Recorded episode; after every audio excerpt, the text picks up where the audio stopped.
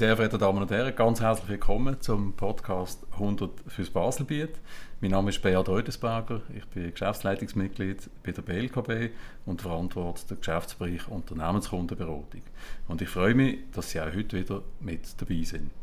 Mein heutiger Gast ist der Daniel Gosteli.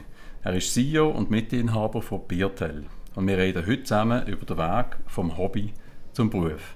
Daniel, ganz herzlich willkommen, freut mich sehr, dass du heute den Weg auf Liestl gefunden hast. Hallo Beat, freut mich auch sehr. Danke, dass ich das da sein Perfekt. Wir verzichten heute auf eine grosse Vorgeschichte, sondern gehen gerade in Medias Cervezas, wie man so schön Aha, sagt, in der Bierbrauerbranche. Und äh, da kommt auch schon die erste Frage. Äh, Daniel, du plädierst dafür, dass äh, man Bier mehr wertschätzen sollte. Mhm. Wie das zum Beispiel beim Wein der Fall ist mittlerweile. Oder? Was kannst du denn über den aktuellen Bierjahrgang von Biertel berichten? Über den Bierjahrgang? Ähm, äh, muss ich glaube nochmal konkretisieren. okay. Also du sagst ja auch, dass Biertel äh, äh, ein saisonales Produkt herstellt, ein Stück weit, was sehr stark natürlich auch vom äh, Zustand von Hopfen, Gerste, Malz, alles was reinkommt, äh, abhängig ist. Ähm, Gibt es da ja Unterschied zwischen den Jahrgängen äh, von eurem Produkt und ist vielleicht 2021 ein besonders guter Jahrgang? Gut, auf das kann ich antworten. Es ist effektiv so, dass es äh, bei den Bierproduzenten Saisonbier so ein bisschen einen anderen Wert hat. Es impliziert effektiv eben nicht, was im Bier drin ist, sondern es gibt saisonale Bier. Also wie zum Beispiel ein dunkles, ein Stout, ein Schwarzbier. Das kommt eigentlich erst mehr so im Winter so langsam auf, die Weihnachtsbier. Und auf den Sommer versucht man natürlich Sommer- oder Frühlingsthemen können aufzugreifen. Und so haben wir jetzt unser Hazy IPA gemacht, wo in der Craft-Bier-Szene momentan sehr, sehr beliebt ist. Es ist sehr fruchtig. Wir haben noch darauf geachtet, dass es weniger Alkohol hat. Also wir sind bei 3,5 Volumenprozent anstatt bei 5. Ähm, aber von der Inhalt her hat es eigentlich nichts mit dem mit dem jetzigen Jahrgang zu tun. Genau. Weil alle Ingredients, die drin sind, sind von letztem Jahr. Perfekt, ganz herzlichen Dank für die Erläuterung auch für mich als Bierbrauer Laie. Ich bin wirklich nur Konsument in dem ja, ja. und kann auch das dann äh, beurteilen. Ähm, jetzt Kleinstbrauereien und lokale Bier, das ist absolut im Trend. Oder? Mhm. Die äh, Firmen die schießen auch ein bisschen wie Pilz aus dem Boden, mhm. äh, ein Stück weit. Ähm, vielleicht ein bisschen provokativ gefragt, äh, braucht es denn nochmal eine regionale Kleinstbrauerei wie Biertel? Ähm, brauchen tut es sicher nicht, also der Markt verlangt nicht danach. Nein, definitiv nicht. Ähm, aber es ist eine Welle, die wo, wo schon länger antut. Ich glaube, man darf auch schon sagen, dass es keine Welle mehr ist, sondern wirklich ein Trend, ein anhaltender Trend von dieser Kraftbier-Szene, die ursprünglich aus Amerika gekommen ist, vor 10, 15 Jahren. Und dass die Leute äh, sicher von bewusster konsumieren und dass sie mehr Vielfalt eigentlich wünschen. Und zu dieser Vielfalt tragen wir eigentlich dazu bei und in dieser Vielfalt für wir unsere Nische finden. Also wir sind sie nicht am Suchen, sondern wir, wir sind uns da am Platzieren drinnen. Also entsprechend uns braucht es auf dem Markt im Moment eigentlich sicher nicht. Ähm, und auf anderer Seite ähm, merkt man einfach, dass die Biervielfalt auf jeden Fall etwas Wichtiges ist. Ähm, wäre man jetzt noch vor, vor acht Jahren in Coop reingegangen, dann wäre das Regal kurz äh, gesehen, was es alles an Bier gibt. Das sind die üblichen Verdächtigen gewesen. Und wenn man jetzt an Biertheke geht, in einem Coop oder auch in einer Manor wird man ja schier erschlagen, was für einen Ausfall an Bier das man bekommt. Also offensichtlich ist da ja auch eine Nachfrage rum. Absolut. Also ich denke, als Konsument bist du mit dieser Form von Biodiversität nicht zu vergleichen mit der Biodiversität. Mhm. Zum Teil natürlich auch ein bisschen überfordert. Das ist definitiv so. Und in dieser Summe ähm, äh, von dieser Vielfalt muss man natürlich auch versuchen, sich zu positionieren. Mhm. Ähm, das hast du erwähnt. Jetzt, mit was hebt sich eure äh, Biersorten ab von den anderen Mitbewerbern? Ja, also da kann ich dann eigentlich die vorige Frage dann wie äh, besser beantworten. Da finde ich, da braucht es uns, genau um das Thema um äh, wir uns bewegen. Bei uns geht es auch ein bisschen um Sensibilisierungsarbeit, also nicht einfach mit dem Finger da oben, zum sagen, was man alles falsch macht. Aber ähm, es ist auf jeden Fall wichtig, sich auch mal ums Thema Bier zu kümmern. Äh, woher kommen die Rohstoffe? Wie werden die behandelt? Aus was für Ländern kommen die? Ähm, wir reden eigentlich immer von einer Schweizer Biernation. Wir trinken sehr, sehr viel Bier. Wenn man dann einmal genauer drauf schaut, äh, merkt man aber schnell einmal, dass das eigentlich gar kein Schweizer Produkt ist. Ähm, bis aufs Wasser sind eigentlich, ist eigentlich das meiste in einem Bier kommt wirklich effektiv vom Ausland. Obwohl wir eigentlich in der Schweiz alles haben, also wir haben alle Voraussetzungen, um die Rohstoffe hier selber anzupflanzen. Und das ist die Nische, wo wir, wo wir ähm, anfahren wollen, also in die Richtung wollen wir gehen. Ähm, da kann ich auch sagen, in den Anfängen bin ich ein bisschen naiv drin. Jetzt sind wir am Lehren, es ist unheimlich spannend, aber es ist noch ein langer Weg. Perfekt. Das zeigt auch eben, dass sie gewisse Spezialitäten haben, die man vielleicht nicht gerade auf den ersten Blick erkennt. Ähm, wenn man eine Flasche anschaut, ähm, äh, und das äh, erhöht natürlich auch die Entspannung am Produkt. Wir sind auch auf der Marketingseite, da bin ich der Meinung, sehr gut äh, unterwegs. Das differenziert euch meines Erachtens relativ klar. Aber wenn wir vielleicht doch noch mal ein bisschen zurückblenden, ähm, äh, wie und mit wem hat die Geschichte von Biertel eigentlich angefangen? Also Biertel gibt es schon also für, für ein Kraftbier, für eine Mikrobrauerei schon sehr lang. Also ich würde sagen, so 2012 hat das ganz, ganz äh, früh angefangen. Das sind drei Studenten gewesen, wo, wo hobbymäßig in der Garage haben von Bier blubbern. Und das ist dann scheinbar erstaunlich gut gekommen. Das war äh, dann auch im Gundeli gewesen. Und, ähm, und dann ist das so ein bisschen organisch gewachsen in dem Gundeli innen. Ähm, und dann irgendwann ist es ihnen dann auch zu viel geworden und haben die Brauerei abgeben Oft, weil es drei Studenten waren und sie haben eigentlich nicht vorgehabt, das Hobby zum Beruf zu machen. Ähm, und so ist das dann äh, zu einem sehr guten Freund von mir gekommen, der das übernommen hat, der selber Gastronom ist. Und er hat mich dann einmal ins Boot geholt Würdest du mir heute sagen, oder hättest du mir vor fünf Jahren gesagt, dass ich einmal eine Brauerei Mitinhaber bin und Geschäftsführer, da hätte ich, lang, äh, hätte ich stark rausgelacht. Ähm, aber mittlerweile fühle ich mich eigentlich pudelwohl drin, obwohl ich ein bisschen einen anderen Weg gefunden habe zu Birtel als, als ursprünglich hatte. Eben, du kommst ursprünglich aus dem Marketing aus. Also du bist äh, während 16 Jahren glaub, äh, im Marketing von einem Outdoor-Geschäft. Ähm, äh, hast dort natürlich ganz viel Erfahrung jetzt in diesem Bereich äh, innen können, ähm, aufbauen. Und was hat dich dann am Schluss dazu gebracht? Äh, meine, nach 16 Jahren bist du ja wahrscheinlich ein Senior in diesem Bereich, also hast du gewusst, wie der Hase läuft. Und trotzdem hast du den Job an den Nagel gehängt und bist zu Biertel gewechselt. Wie ist das gegangen? Völlig unverhofft. Also ähm, vorweg, es war gar nicht mein Plan. Gewesen. Ähm, ich bin zwei Jahre vorher schon bei Biertel eingestiegen, einfach weil es mir der Ärmel reingerissen hat, aber nicht auf dem Weg wie bei den meisten Kleinbrauereien, dass man eben in der Garage anfängt Bier brauen. Das habe ich damals überhaupt nicht gemacht. Ich habe überhaupt nichts über das Produkt gewusst. Ich habe nur gewusst, es schmeckt mir. Mhm.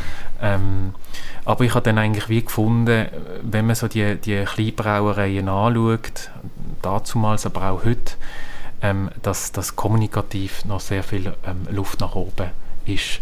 Und dass ich finde, ich habe dann gefunden, es ist ein wahnsinnig spannendes Produkt, es ist ein sehr beliebtes Produkt ähm, und wo ich mich dann einfach aus, aus eigenen Interessen so langsam in, in die Recherche gestürzt habe, habe ich dann einfach gemerkt, hey, ähm, um das Bier herum wird eigentlich nie darüber geredet, es ist so selbstverständlich, man trinkt es einfach, es darf auch nicht zu viel kosten, es soll schnell und spritzig und äh, durstlöschend sein. Ähm, und dann habe ich aber gefunden, hey, nein, das ist doch ein Produkt, was wert ist, um mal genauer unter die Lupe zu nehmen und schauen, was man da weiter daraus entwickeln kann. Du hast erwähnt, du machst das nicht ganz allein. Mhm. Ähm, vielleicht kannst du uns noch kurz erläutern, äh, welche Schlüsselpersonen sind bei Biertel noch dabei und was sind ihre Funktionen? Ja. Ähm, also das sind mittlerweile gute Freunde von mir. Also das ist der Robert von Rosen. Ähm, er ist Anwalt in Basel, er ist im Verwaltungsrat. Eine unheimliche Stütze ähm, für mich als mehr kreativer Kopf, sagen wir es so. Zahlen und Verträge sind nie meine große Stärken gewesen. Und er, er, er begleitet mich ähm, da unheimlich stark und gut auf dem Weg. Ähm, dann ist das der Frank Dittmann, der bei uns die Buchhaltung macht. aus dem Catering-Bereich rauskommt, was auch ähm, von großem Mehrwert ist für uns. Und der Christoph Lehmann, das ist, äh, wie ich vorher erwähnt habe, der Gastronom, der das Restaurant Viertelkreis in Basel hat.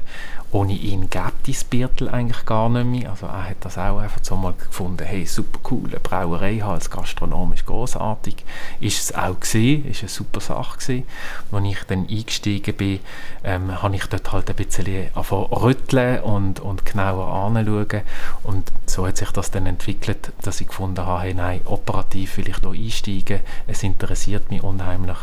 Und ähm, ja, so sind wir operativ etwa vier Personen.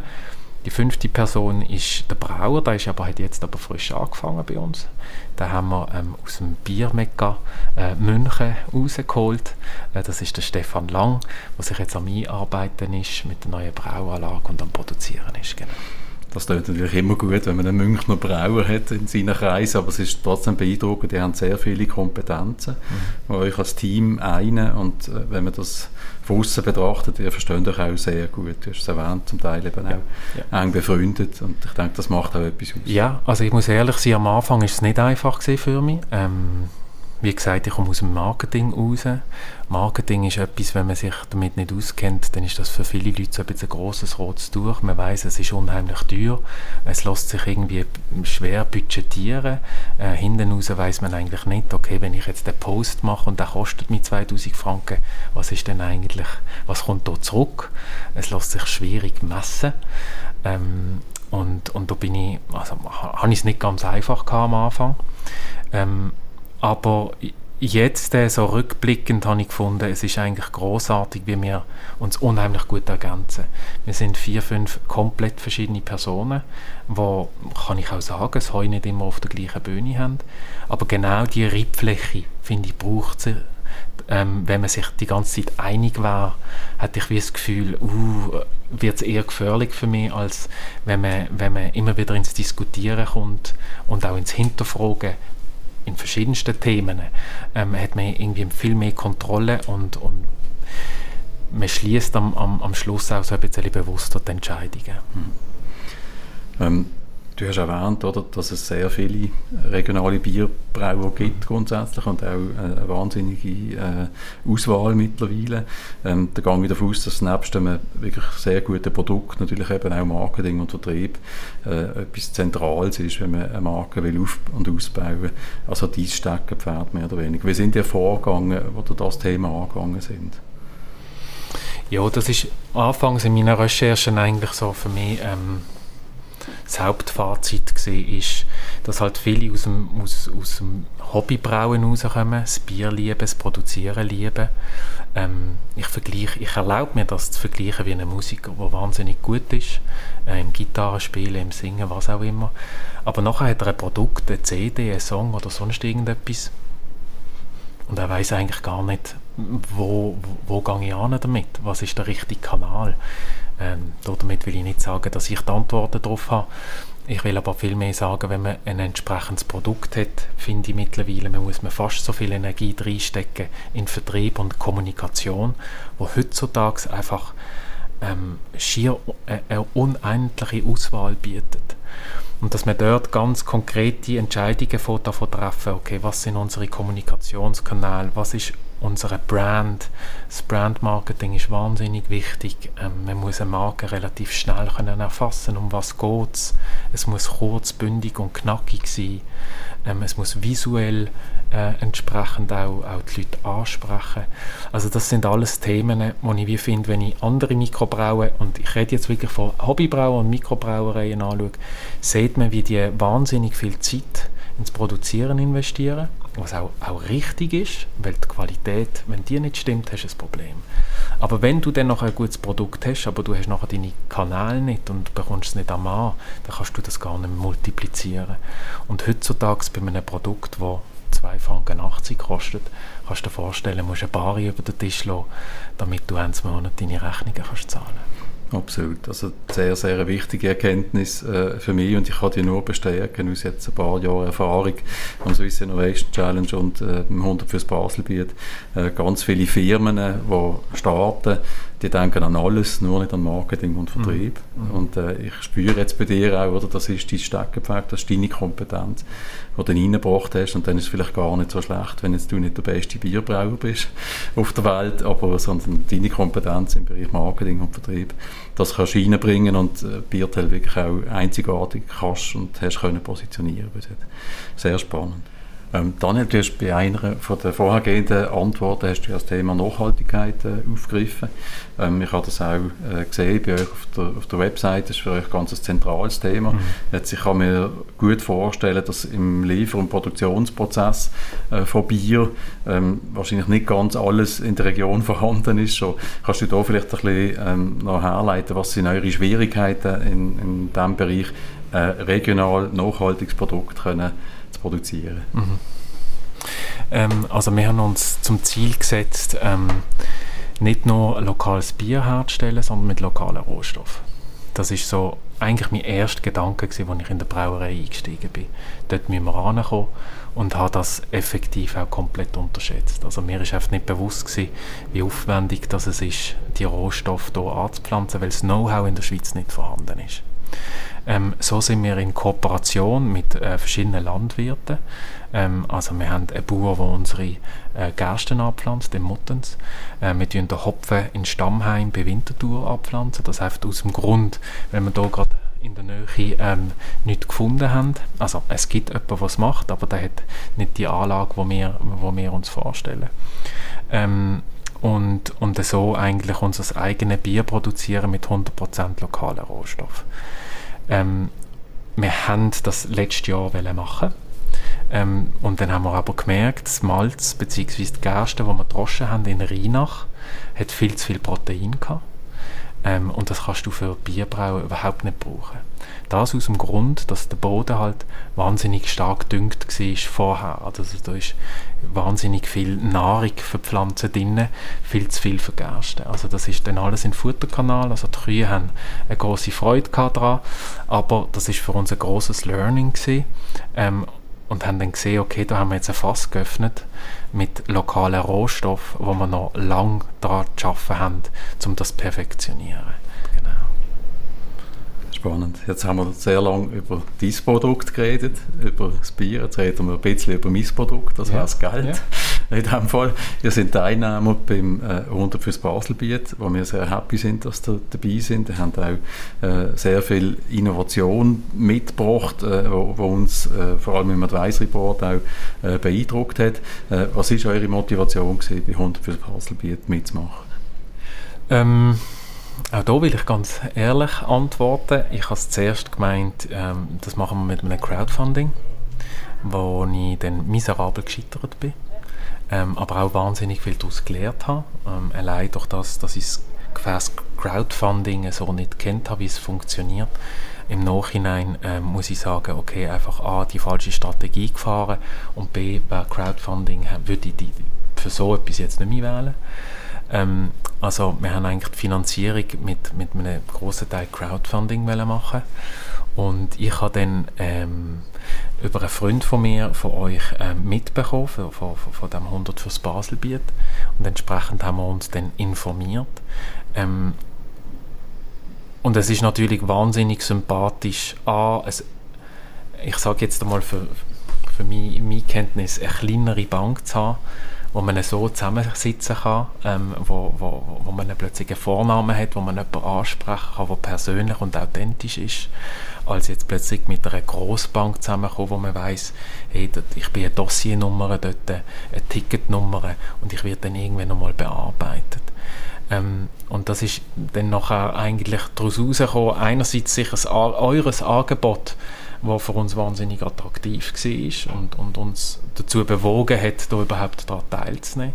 Aber nachher halt auch in dieser Bewerbungs-, in dieser Pitch-Phase herauszufinden, hey nein, das ist nicht einfach nur ein Marketing-Gag von eurer Seite, sondern es soll wirklich auch ein Mehrwert da sein, es, es, man soll sich gegenseitig so ein bisschen, auch ein bisschen äh, unterstützen und befruchten und für mich der gesamte Lernprozess ist, ist wahnsinnig spannend gewesen.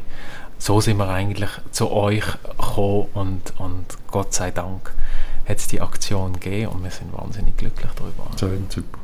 Äh, nehmen wir gerne so mit. Jetzt ihr habt das Geld auch gebraucht, um ein Stück weit etwas können, äh, in, in eure Anlagen investieren. Was habt ihr genau für Investitionskosten gehabt und äh, habt ihr schon alles können euch beschaffen, was ihr wollt? Ja. Ähm, konkret, auch das muss ich sagen, ich bin in den Zahlen ähm, wirklich nicht gesegnet damit. Ähm, ich kenne mich da jetzt nicht so wahnsinnig gut aus, aber ich glaube, wir sind schon über die 100'000, die wir ausgegeben haben für äh, neue Produktionsanlage. Also ähm, am Schluss brauchen wir eine neue Brauanlage. Das muss man sich so vorstellen, das ist eigentlich ein größerer Topf, den man braucht und man braucht noch ein paar Tanks und eine Abfüllanlage, damit das in die Flaschen reinkommt. Ähm, und so Produktionsinfrastruktur ist unheimlich teuer. Ähm, und wir haben uns dann entschieden, okay, wir werden auf jeden Fall nicht in China bestellen. Wir können aber auch nicht den Mercedes in Deutschland bestellen. Das können wir uns einfach nicht leisten. Wir brauchen einen Kompromiss. Also so haben wir jetzt in Tschechien bestellt. Ähm, aber wir warten noch drauf. Also Covid-bedingt sind wir da momentan äh, in einer sehr großen Herausforderung. Also die Anlage ist schon länger bestellt, die hat jetzt da sein. Es hat geheißen, sie kommt dann äh, Ende April, es wird Mitte Mai, es wird Mitte Juni. Wir reden jetzt von Mitte September. Äh, und das einfach nur aufgrund, dass äh, Elektrokomponenten und Ventil weltweit nicht können geliefert werden mhm. Und so stecken wir jetzt eigentlich das Geld haben wir jetzt einmal die Hälfte schon mal vorgeschossen, oder, dass sie können produzieren aber wir sind jetzt schon wieder dran, eine Zwischenanlage mit ihnen zusammen aufzustellen, dass wir jetzt in der Hauptsaison wenigstens können produzieren und dann äh, auf der neuen Anlage, die hoffentlich spätestens im Herbst kommt, dass wir dann können Vollgas geben Tschechien auch eine grosse Bierbrauernation, von dem her haben wir eigentlich mit dem Münchner Brauer und dem dem tschechischen Rüstzeug sind wir sicher sehr, sehr gut aufgestellt, wenn dann alles da ist. Du hast Corona angesprochen, habt ihr ja wahrscheinlich nicht nur auf der Lieferantenseite Corona gespürt, sondern ziemlich sicher auch auf der Abnehmerseite. Ja, unheimlich. Also wir sind Verlierer und Gewinner gleichen, gleichen Maßes, kann man so sagen.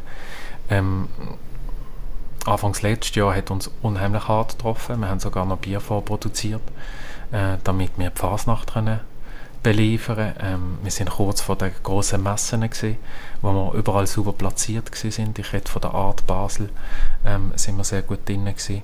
und wir sind auch sehr gut in der Uhren- und Schmuckmesse in Kooperation drin gewesen. Und da, da, wir halt eine kleine Brauerei sind, da haben wir viel Zeit investiert, um wirklich das Bierkeller aufzufüllen, um dann wirklich auch zu beliefern. Und, und dann ist der Lockdown gekommen. Äh, die Fasnacht war das erste, das abgesagt war, wo für uns schon mal klar war, okay, 2'000, 3'000 Liter ist, ist futsch. Also futsch, es ist einfach in Fässer, oder? Und, und niemand nimmt es ab. Und dann, ähm, glaube ich, sind wir halt relativ schnell ins Machen reingekommen. Also lang kannst du nicht warten, du hast ein Produkt, das abläuft, das kannst du nicht einfach lagern. Ähm, und und Guerillamässig ähm, sind wir dann, sind wir dann in, in die Stiefel eingetreten, haben alle Kommunikationskanäle ähm, in Angriff genommen und, und haben dann wirklich über WhatsApp, über E-Mail, über Online-Shop, über Instagram und was es alles gibt, wirklich gestreut, dass wir ein Problem haben. Wir haben unheimlich viel Bier und wir, äh, wir brauchen trockene Kehle, die uns da ein bisschen helfen, wenn du so willst. Oder? Und das ist dann erstaunlicherweise wahnsinnig gut angekommen. Also dazumals hat es ja dann auch so eine, so eine sehr gute Stimmung um noch am Anfang, wo du gemerkt hast, oh ja, die Leute wollen von lokal konsumieren. Äh, ihnen ist bewusst, dass die kleinen Unternehmen jetzt viel Unterstützung brauchen. Ähm, und da die Welle, kann ich sagen, haben wir sehr gut mitgeritten. ist eine großartige Unterstützung gewesen. Wir haben äh, 450 Neukunden können akquirieren nur mit ein paar YouTube-Videos und, und Instagram-Posts. Das spürt man jetzt, das hat deutlich abgeflacht. Also es ist jetzt schon viel, viel schwieriger an Endkonsumenten anzukommen, weil die Sache ist schon wieder so ein bisschen passé. Ähm, also wir haben letztes Jahr, um deine Frage noch zu Ende zu beantworten, ähm, sehr gut dann nachher doch ein Bier verkaufen. Das ganze Lager haben wir können räumen. Wir haben nichts müssen, äh, wegkippen oder fast nichts müssen wegkippen, sagen wir es so. Ähm, und wir haben viele Neukunden dürfen gewinnen. Ähm, so finde ich auch, haben wir eine gute Seite, wo wir als Gewinner aus dieser Krise rauskommen. Ähm, aber, aber es hat auch wirklich ziemliche Schattenseiten, äh, wo wir bis heute noch spüren, wo wir dran zu knabbern haben. Ja. Klar, also eben Corona ist auch für euch noch nicht vorbei, wie für alle anderen Überhaupt auch nicht, aber ihr habt euch mit sehr viel Aktivität natürlich versucht, gegen die Krise zu stemmen. Das ja. finde ich beeindruckend, muss ich ehrlich sagen. Und wir begleiten ja viele Unternehmungen äh, in der Region. Ich sage, die, die es wirklich gut gemacht haben, die sind immer aktiv am Ball geblieben und haben immer nach Chancen gesucht, mhm. wie sie trotz Corona sich können behaupten Sicher etwas, was wir auch als Tipp äh, für andere Unternehmerinnen und Unternehmer so können, können mitgeben ähm, Gibt es spezifisch von deiner Seite her für andere junge Unternehmerinnen und Unternehmer äh, noch Tipps, die du aus deiner Erfahrung kannst mitgeben Ja, ähm, den Biss behalten und, und die Energie behalten ähm, und ich muss es vielleicht ein bisschen anders sagen. Also, als ich in die Selbstständigkeit reingegangen bin, habe ich das Gefühl gehabt, so typisch schweizerisch, ich muss unheimlich viel Sicherheitsböden unter mir aufbauen. Was ist, wenn es nicht funktioniert? Habe ich genug Cashflow? Ähm, ähm, habe ich, hab ich einen Plan B, falls irgendwie alle Stricke verrissen ähm, Und irgendwann musst du aber springen. Also du, du, du kommst nicht davon weg, einfach zu machen. Und in das Machen musst ich finde, es ist wichtiger, schneller ins Machen hineinkommen, als ewig lang planen und dir die Situation oder der Punkt, wo du jetzt einfach wirklich springen musst, einfach immer vorweg schiebst. Eine gute Planung ist sicher, sicher wichtig, aber viel, viel wichtiger finde ich jetzt nach meinem Learning, das ich hatte, ist springen und sehr schnell davon lernen. Ähm, da braucht es ein unheimliches Tempo, ähm, aber, aber das ist eigentlich dort, wo ich das Gefühl habe, machst einen größeren Unterschied, als dir jetzt zu sagen, okay, ich nehme jetzt zwei Jahre auf die Vorbereitung für eine Firmengründung und, und ich tue alles einmal setzen letztes Jahr hat gezeigt, die ganze Planung habe ich eigentlich alles können in die Tonne kloppen ähm, und du musst dich einfach sofort schnell können, agil auf die Situation können anpassen und, und können agieren. Oder? Und ich glaube, ähm, am Schluss ist das eigentlich das Wichtige, die Flexibilität zu behalten, sich nicht zu stark auf eine Idee, auf eine Brand oder ein Konzept zu fixieren, sondern sehr schnell können handeln und sagen, okay, das läuft jetzt nicht, nicht am Scheitern hängen bleiben, sondern aus dem Scheitern lernen und die Energie wieder ins, ins Nächste hineinleiten. Fast philosophische Züge, kann ich sagen. sehr, sehr spannend. Haben wir in anderer Form zum Teil eben auch schon von jungen Unternehmerinnen und jungen Unternehmern ähm, im Rahmen des Podcasts gehört. Und ja. ich bin immer wieder beeindruckt, oder, weil das ist am Schluss genau das, was ausmacht. Mhm. Ähm, einen guten Plan haben, aber auch die Fähigkeit können, im Fall der Fälle abzuweichen davon und vor allem eben aktiv sein. Mhm. Sehr, sehr spannend. Dankeschön vielmals. Ähm, jetzt äh, hast du auch eine Frage mitgebracht an mich. Ich bin natürlich gespannt, äh, um was es sich dort dreht und ich würde dir jetzt den Lead übergeben. Ähm, ja, also für mich, ich mache gerade Marktforschung ähm, und äh, dann wäre eigentlich meine Frage an dich, wie konsumierst du Bier? ähm, im Sommer ein bisschen mehr als im Winter, muss ich ehrlich sagen. Ähm, ich habe sehr lange Fußball gespielt. Ähm, natürlich auf Amateurniveau, ähm, nicht, nicht auf sehr hohem Amateurniveau, wenn ich ehrlich bin. Und äh, Zeit ich bei den Senioren war, das ist so ab 32 damals, ähm, ist eigentlich nach den ersten zwei Halbzeiten die dritte Halbzeit viel wichtiger geworden. Äh, und das ist traditionellerweise dann, wenn man wahrscheinlich auch das eine oder andere Bier trinkt, äh, dazu. Und für mich ist der klassische Durstlöscher, also es muss wirklich sehr erfrischend sein. Ähm, das ist für mich wichtig und ich bin eher ein bisschen tendenziell bei den süßeren Bier. Also eure Bier schmecken mir sehr gut, muss ich mhm. ganz ehrlich sagen. Ich finde das auch sehr spannend äh, in der Kombination, wie ihr äh, mit dem Geschmack auch spielen. Das finde ich toll. Ähm, was ich noch gerne mehr hätte, muss ich ehrlich sagen, ich trinke halt zum Essen vielleicht lieber ein Glas Wein. Mhm. Und äh, es gibt auch Menü, die man durchaus mit sehr gutem Bier auch kombinieren kann. Und wenn ich dort noch ein bisschen mehr Unterstützung hätte, mhm. äh, weil ich koche auch noch gerne dazu, mhm. äh, dann wäre das natürlich toll, wenn man gewisse Menü-Tipps hätte und gerade noch das passende Bier dazu. Das würde mir jetzt sehr helfen, beispielsweise. Finde ich super. Ja. Ähm, zum Abschluss, äh, Daniel, vielleicht einen Blick in die Zukunft führen. Was für Pläne habt ihr unmittelbar mit Biertel und wo wollt ihr in zwei, drei Jahren sein? Ja. Also sicher einmal ähm, der grösste Plan für uns ist das mit den lokalen Rohstoffen. Ähm, ich will im Leimental meine Hopfen abpflanzen und im Dreispitz äh, können verarbeiten. Ähm, und, und ich habe einfach das Gefühl, der Weg werden wir gehen und da, da sehe ich auch unheimlich viel Zukunft drin. Also das ist sicher ein, ein sehr großer Punkt, auf was wir uns konzentrieren, ähm, was aber noch viele Herausforderungen mit sich bringt. Genau. Perfekt, das sind gute Aussichten, ambitionierte Aussichten. Wir freuen uns, dass wir mit 100 fürs Baselbiet seitens von der BLKB euch dort dürfen mitbegleiten. Ähm, was mich extrem beeindruckt, ist neben dem perfekten Marketingkonzept, ich finde das wirklich ganz toll, wie ihr euer Bier äh, auch vermarkten, ist auch wirklich ähm, wenn man sieht, dass Nachhaltigkeit nicht äh, per se gegeben ist, sondern dass es zum Teil eben auch in einem Produktions- und Lieferprozess mit Schwierigkeiten verbunden ist. Und ich wünsche euch da von, von, meiner Seite her wirklich nur das Allerbeste, dass ihr im Leimental eure Hopfen könnt produzieren über Zeit, weil ich bin ganz äh, überzeugt, dass äh, wenn man Nachhaltigkeit am Schluss in dieser Form auch so kann zeigen kann, mhm. äh, dann wird das bei den Leuten nochmal eine Bewusstseinsschärfe geben, was ist wirklich ein nachhaltiges Produkt, was ist wirklich ein regionales Produkt. Mhm. Ganz herzlichen Dank, Daniel, dass du heute unser Gast bist. Du hast auch noch etwas mitgebracht und äh, sehr verehrte Damen und Herren, ähm, ich weiß, es ist ein bisschen unfair, Sie können das jetzt maximal hören. Daniel wird nämlich jetzt eins von seinen Bier aufmachen. Darf ich noch kurz etwas dazu sagen? Ja, natürlich. Also zuerst einmal muss ich es öffnen natürlich. Ja. Den Ton haben wir alle hören. Jawohl. Das ist ähm, ein Hazy IPA, das wir jetzt hier haben. Hazy ist Englisch für trüb. Ähm, das hat also nicht nur die vier Ingredients, die ich vorher erzählt habe, drin, sondern da ist auch noch Hafer drin. Das macht es ein bisschen trüber, ein bisschen sämiger. Und jetzt will ich dir gerne ein Glas füllen und äh, ich hoffe, es schmeckt dir.